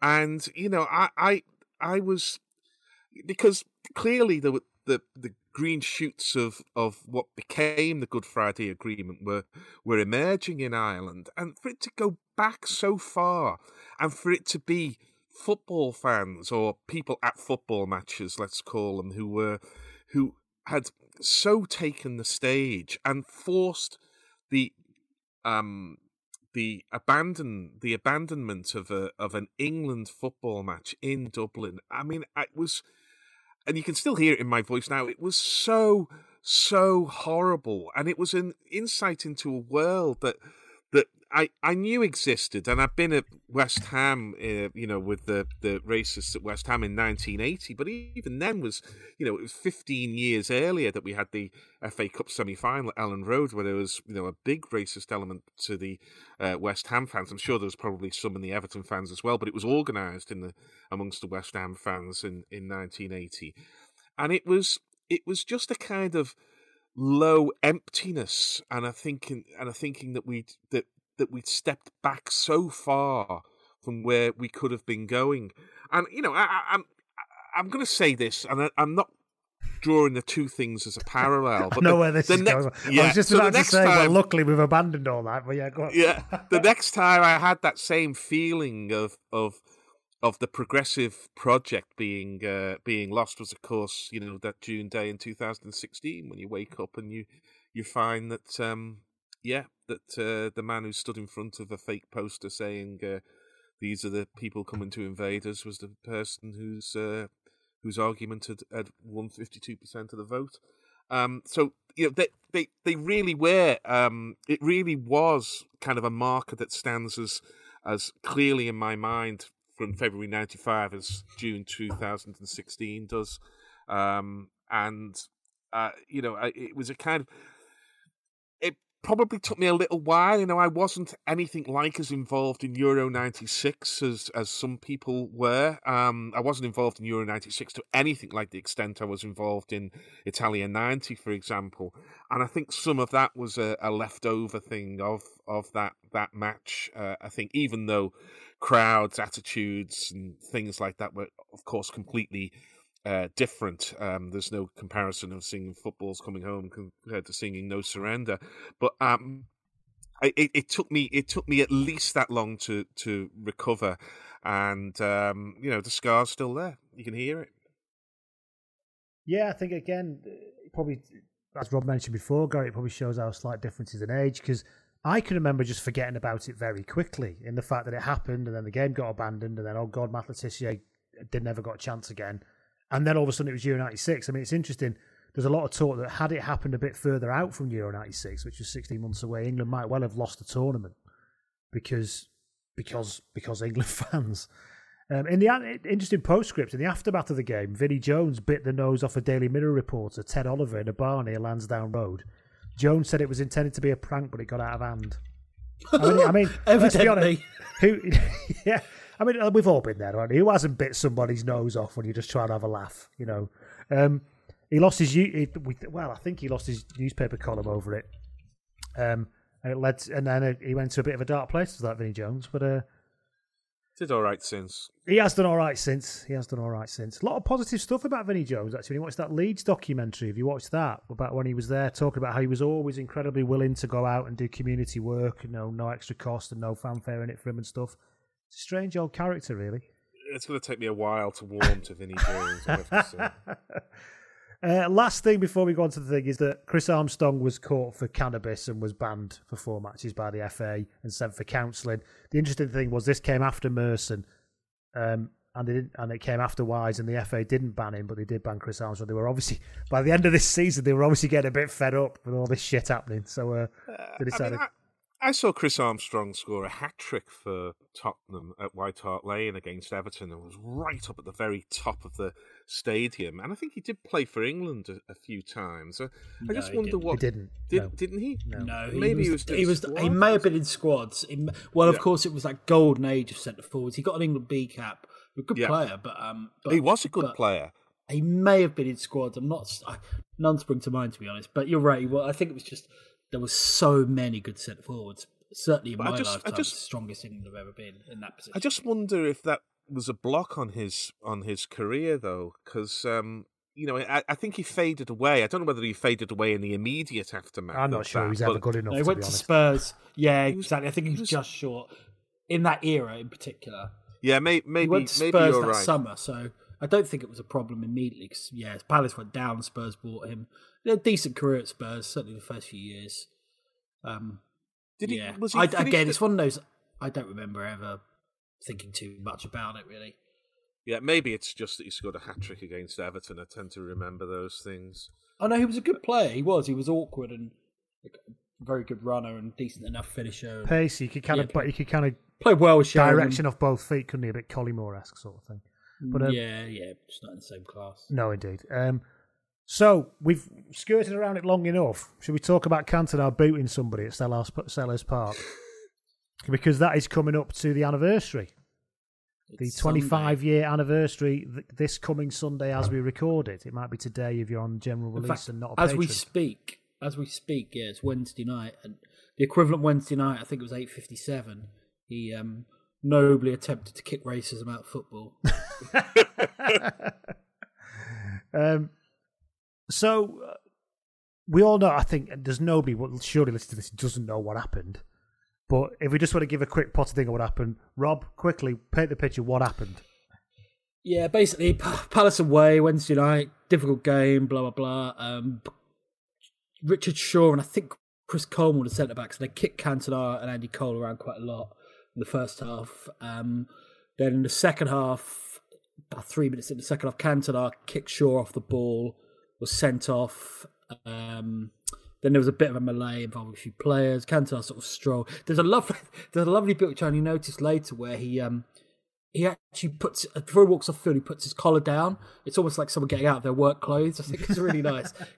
Um, and then he walks to the touchline, and then and then basically, yeah, some some kid Matthew Simmons came down, shouted something like, "What was he? He was supposed to. He claimed to have said, "Off you go, Cantona. It's an early bath for you." The what he actually said had a few more popular four-letter words in it.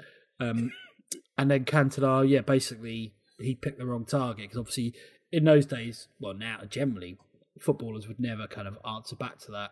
Well, Cantona kung fu kicked him over the barriers, and then and this is kind of forgotten actually, and then landed quite a nice roundhouse right on him as well. Um, and then it all went off. Schmeichel came over and tried to kind of drag him to the down the tunnel. They were, I think, they were showered with a cup of tea or something.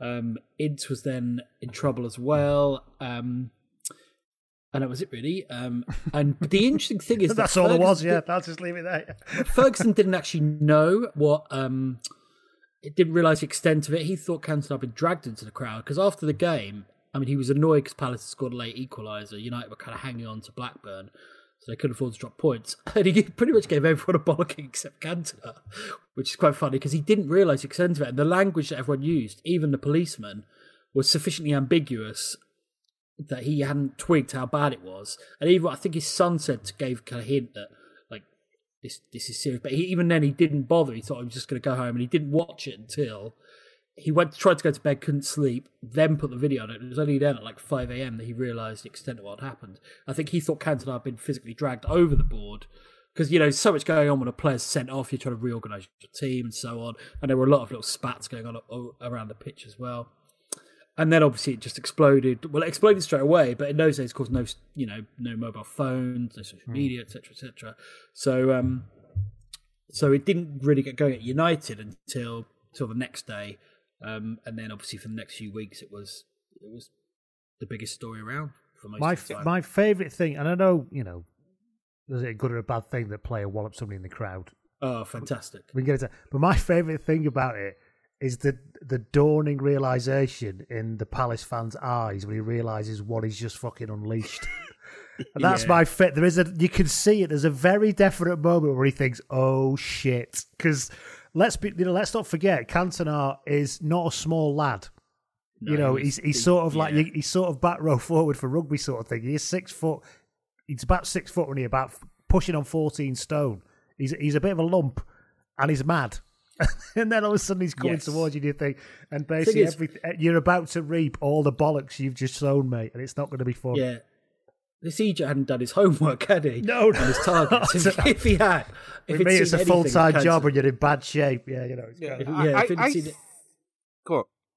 No, I was just going to say that, but basically, if, if he knew anything of Cantona, I'd have known that you know that kind of thing wasn't beyond the realms. That kind of reaction wasn't beyond the realms. Um, so yeah, Hadn't he been sent off in the previous match, or was he just? no, you're coming confusing that. There was back of- no. You, well, he was sent off quite a lot. Obviously, No, what happened? It, it really got going. The previous March, he was sent off in consecutive games. One at Swindon, he stamped on John, Ah. John Moncur, who still voted, voted him for Player of the Year. Funnily enough, then at the next game, he was sent off at Arsenal, but he was actually really unlucky. again, yeah. he got a second yellow card for actually trying to avoid a collision. It was a terrible decision, and I'm not saying that like out of bias, but the papers went to town, you know, like Nutter and everything. That was around. I think United had four players sent off in five games, which in those days is like a big deal. But anyway, so then he was, he was sent off again.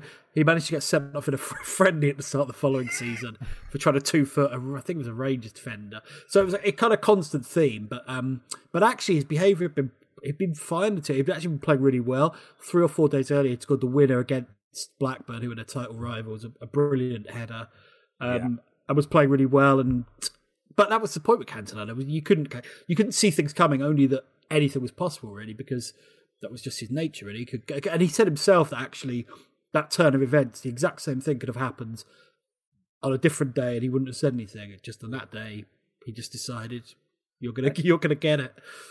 Was it was I it was it after he returned from this ban that he did the fantastic? Was this the fantastic goal? The the long sort of long chip lob goal, the kind of the dipping Oh, that strike. was And later it- on. Was that later? Then the Yeah, slow turn, later. which is the, That one was the a greatest couple of years later, you've yeah. ever seen. And after another ban, though, wasn't it? Had he been off? had No, been- what that what no, I tell you what happened there. He hadn't scored for a long time, so he won what it them the double almost on his own in his first season back. Him and Schmeichel. Then the following season, he hadn't scored in open play for about three months. He might have scored one or two penalties, and there were people saying maybe he's finished, and that's what that was all about. It was about. like a driven like- lob, wasn't it? And then he just slowly yeah, it was against turned Sunderland, around and it just like slow motion. Yeah, and he just turned incredible, around yeah. like, it wa- Just- yeah. Just going slightly off point. There's a brilliant bit in a brilliant documentary called "My Best Fiend," where which is uh, Werner Herzog's uh, working career with Klaus Kinski, and he talks about the Kinski turn, and it was very much the same as Cantona's turn, collar up after he did that uh, chip, uh, but that's probably going too far off piste. Um, the uh. Um, was the most famous. I remember saying to someone that the, the most famous person in the whole of England for about two weeks was Eric Cantona. Now, that might might not surprise anybody knowing uh, the way the media is for football today, but it was a very different media landscape then. You know, there was Yeah. no. There was no, I think Five Live maybe had just started or was about to start. There was no real 24 hour news. There was no Sky Sports news. You know, the, the back pages at that time of the papers was three pages of horse racing and two pages of football. And, um, you know, it was he was it was a huge thing.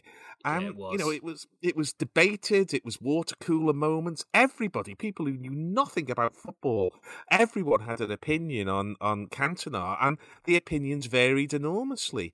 And um, you know, it was such a, a talking point. I think what's sometimes forgotten is that, and you can still see this now, is that the way that stills photographs caught the moment compared to the video were very different because in the video he sort of launches the famous kung fu kick and then gets kind of stuck, doesn't he, on He the does, yeah, on the barrier? pull his boot out, doesn't he? Yeah. He's flapping about a bit like a kind of beached whale trying to get off this sort of barrier so he can get at the uh, at the Gobby Palace fan and give him that right hander. And it, it's vaguely kind of pantomime. It's it, it's it has a comedic Yeah. element to it. He's uh, you know sort of uh, Monsieur Hulot goes to Selhurst Park uh, uh, aspect to to the video, whereas the photographs are just spectacular because they're balletic. You know, he's defying gravity in the air as he launches into the. Into let's face it, central casting could not have done a better job, could they, for a Gobby Palace fan in the mid nineties than that Matthew Simmons kid. Um, so th those those two are very different kind of aesthetic appreciation of the moment. If you watch the video, it's pantomime, and if you look at the photographs, it's ballet. We spoke about Niall Quinn in that photo at Old Trafford earlier, and actually the the Palace picture is similar. There are some brilliant facial expressions. Oh. Some from kind of like upright outrage, some pointing, open mouth. There's one guy who just looks like nothing's going on, like he's walking to the shop for his paper. It's really weird, like completely expressionless, hasn't reacted at all. It's it's really interesting. But yeah, you're right about the. I think that's a really good point. And it just also like he he kung fu kicks someone in his football boots. Like it's just such an inelegant and odd thing to do. But but that was the beauty of him. Really, he didn't he didn't care. And then, of He course, did, did uh, not care what anyone thought of him. He got his band, didn't he? God bless he, him for that. he did his seagulls following the trawler thing. Yeah, I always found it really interesting that I remember reading it round about this time about how everybody saw him as kind of tempestuous and French and poetic and artistic and stuff. And I remember reading this French guy was saying at the time that in France this seems mystifying because he's got this really thick Marseille accent. So it'd be like in this country, somebody like I don't know Lee Clark at Newcastle at the time, being all sort of trying to be all mysterious and poetic with that accent, which he's not saying people from Newcastle can't be mysterious and poetic. Well- but you see the point for them, it was a bit like, but he sounds really stupid, you know. Kind of, Well, but for us, he just sounded French and mysterious, you know. Yeah, Paul Cézanne was inventing modern art at the end of the uh, 19th century and was still getting laughed at because of his Provençal accent. So you know, it, uh, it lives on Yeah. um, that that uh, that approach. Um, with with Cantona, um, it, it, I mean, he was obviously such a such a fantastic footballer. I mean, does does the for Manchester United fans, and Rob, I've probably got to rule you out of this.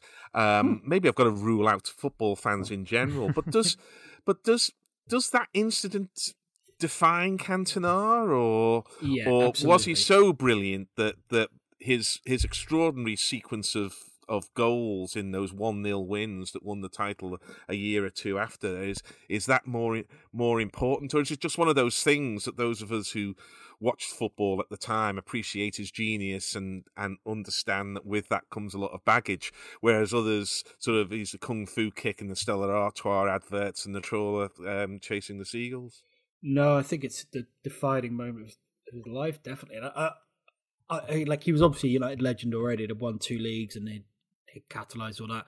But I think that's the moment he became kind of immortal among a certain group of United fans. Anyway, and I really do that because just everything, all his kind of Ferguson called it his defiant charisma. And that kind of summed it up, really. He he, Yeah. he did things that other people would like, not everyone, but a lot of people would like to do, but never had the courage to do.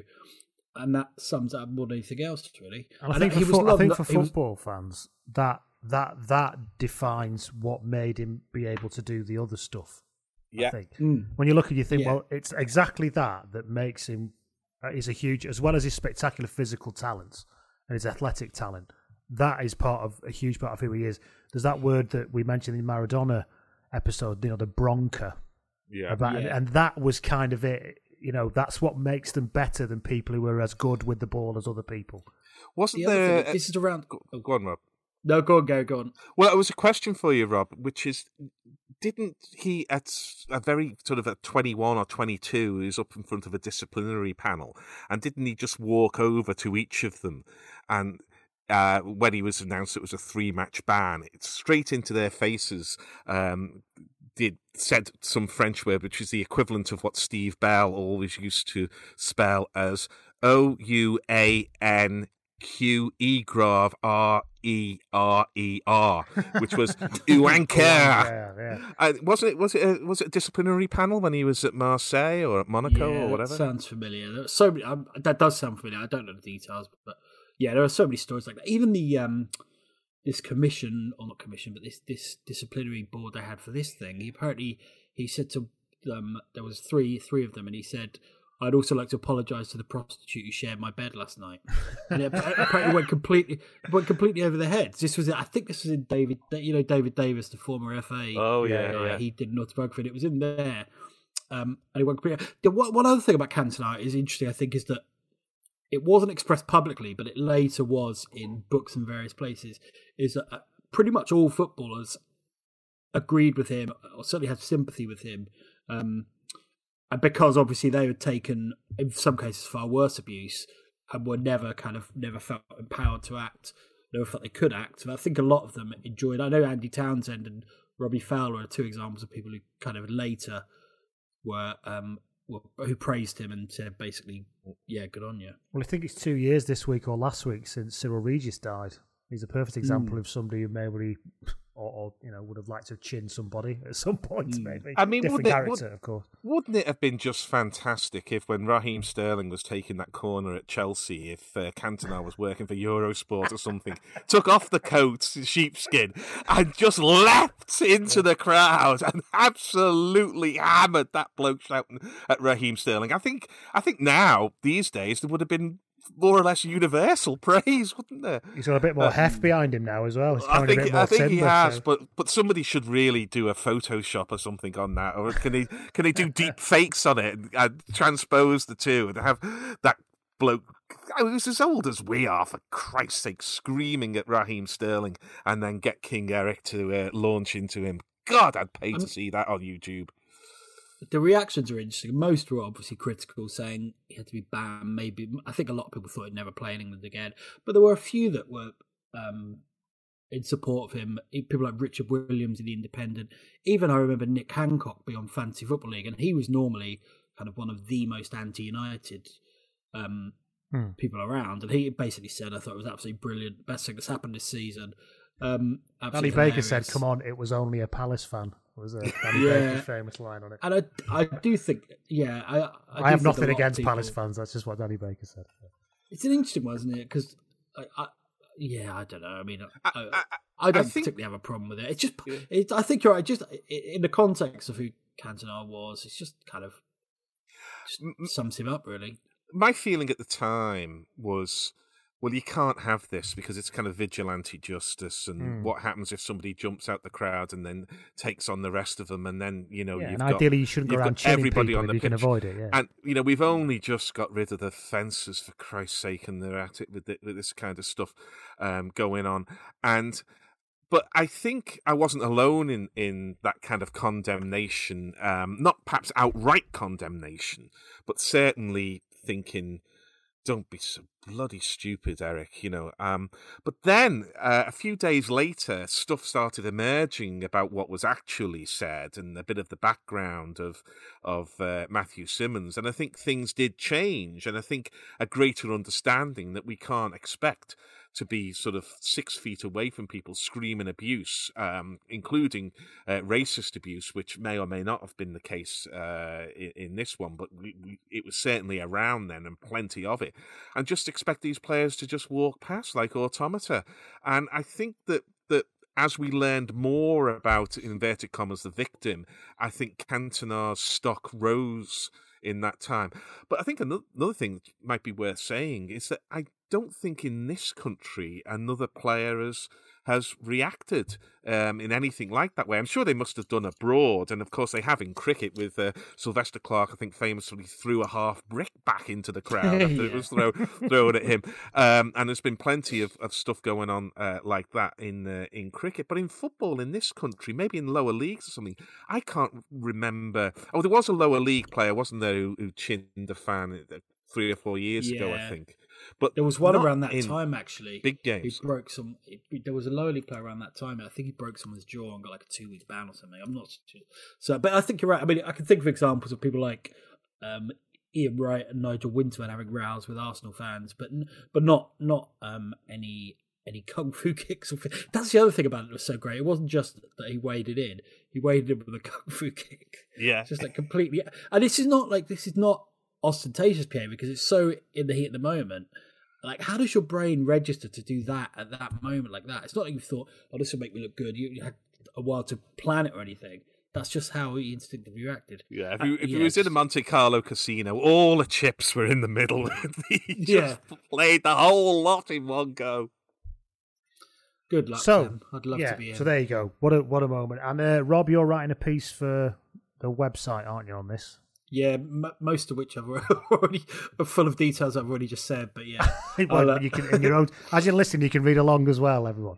But uh, Mm, yeah, so th- this final postscript to this was this Palace United FA Cup semi final on the 9th of April. Uh, before the FA Cup semi final between Palace and United at Villa Park on the 9th of April, Palace fan Paul Nixon was killed in a clash between the two rival sets of fans in a pub, which is tragic, obviously. Um, the game finished a 2 2 draw. A replay was scheduled on the 12th of April. Many at Palace were appalled that the replay was rescheduled given what had happened. And a lot of Palace fans boycotted the return fixture at Villa Park.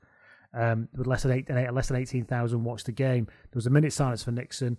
Um, the FA gave strict instructions to both clubs to behave during the game, given the circumstances. Roy Keane was sent off for stamping on Gareth Southgate, which started another flare up, uh, which Palace's Darren Patterson was also red carded. So there's a lot of it, it, I suppose if you're going to swap, you know, we, we we've had you know we've we've made much hay from having a go at a Palace fan here. If you flip it over to the other side now and look at it from a Palace fan's point of view here, um, it's not something that's very good for them, is it? Well, we we we forget uh, that there were um, fans who who I, I mean around the world today. I think in Italy in particular, there there are incidents of of, fan uh, violence leading to to deaths, and we forget that the well, not many, but there were some around the eighties and and nineties. And um, you know, everyone is a is an individual tragedy, and you know, it's felt more closely, obviously, by the uh, supporters of the club, um, of which the, the fan is the uh, the fan is the uh, the victim of this horrendous uh, violence. But you know, it's not. I I understand the Palace fans. Uh, f- um, concern about the uh, replay being scheduled, but you know, I, think I think there were different days then, and and these things. I'm not saying they were shrugged off, but there was a sense that the show must go on. You know, Grand Prix finished with with drivers who were dead in cars, and it was just a, Yeah. a, a kind of different time. And and I think that these days, if we if we look back and of course this could excuse a, a million and one bad things and i'm not intending it to but if we if we look back saying well how would we react today to that inst- in, instance or that situation and then place our moral parameters from today on on yesterday i think we we end up with something that's useful but we end up with something that that is not necessarily fair to those people who were around at the time. And I know that can get into very dodgy areas and Me Too and all of that kind of stuff. And I'm not saying I would apply it in all instances, but um, it's it, it would have been more of a surprise, I think, had the had the match been called off or or or delayed for a fortnight rather than, than going ahead. It's just the way things were, and I'm glad they're not like that now. But it very much was the way things were then. Yeah, nothing much to add to that. Really, I think like completely different, different times. I don't even remember it really being discussed as a credible option that would be pushed back. Uh, but you're right; it was only a year earlier that uh, Ayrton Senna died, wasn't it? Um, Mm. Yeah. And you're absolutely right that it just yeah, there- there's no point even you can't just right or wrong. It's just it's culture of the time, really. Uh, and, there- and there are so many parts of that, like the context of that, that we forget or that are kind of lost in time. So while you wouldn't, like Gary said, you wouldn't necessarily expect things like that to happen now. I want them to. It's just normal then. I think one of the the big things uh, that's different is that um, the advent of kind of smartphones and cameras and YouTube and stuff is that there's almost always footage of incidents or the surroundings and stuff like that. So it's much harder to kind of put them out of your mind. Um, and you know, an incident I think it, it happened some distance away from the ground and in a pub and so on. It's it's it almost feels like it's removed. I know it's not, but it feels like it's removed. Where now it would be much more immediate, and the the, the power of the visual image as opposed to the reported image is enormous. And I think um, the fact that that everything is photographed or videoed these days um, has changed our, our culture um, and our attitudes towards uh, towards events. Okay, so that is quite a long but short entire season. We haven't talked about obviously. We will do a full see. We'll do a full episode on the actual football that happened this Yeah. season because it was, you know, quite the season, wasn't it, with Blackburn and all that kind of stuff. But uh, that kind of comes us through. Uh, we've gone on for quite a long time, so we'll leave our journeyman for the next episode that we record because there's plenty of you for you to get your teeth into there, listeners and ladies and gentlemen. Thank you very much. Let, let's be honest, we'll leave it because I'm old and I've got a weak bladder. Yeah, indeed. Let's, let's be honest, we're all desperate here. Yeah, we're all back teeth are floating. But uh, so thank you everybody for listening. Thanks, thank you Gary for your contribution. Thank you, a delight as ever, and thank you very much, Lee, for pulling it together with your usual professional prowess. Hey. And thank you very much, Rob. Cheers. And thank you everybody for listening. And we will speak to you all soon. Thank you very much.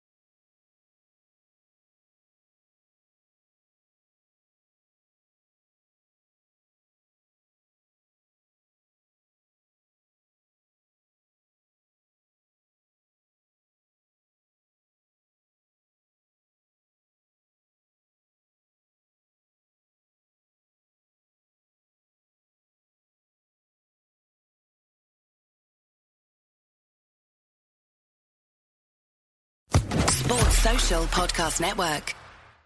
It's time for today's Lucky Land horoscope with Victoria Cash. Life's gotten mundane, so shake up the daily routine and be adventurous with a trip to Lucky Land. You know what they say your chance to win starts with a spin. So go to luckylandslots.com to play over 100 social casino style games for free for your chance to redeem some serious prizes. Get lucky today at luckylandslots.com. Available to players in the U.S., excluding Washington and Michigan. No purchase necessary. VGW Group, void where prohibited by law. 18 plus terms and conditions apply.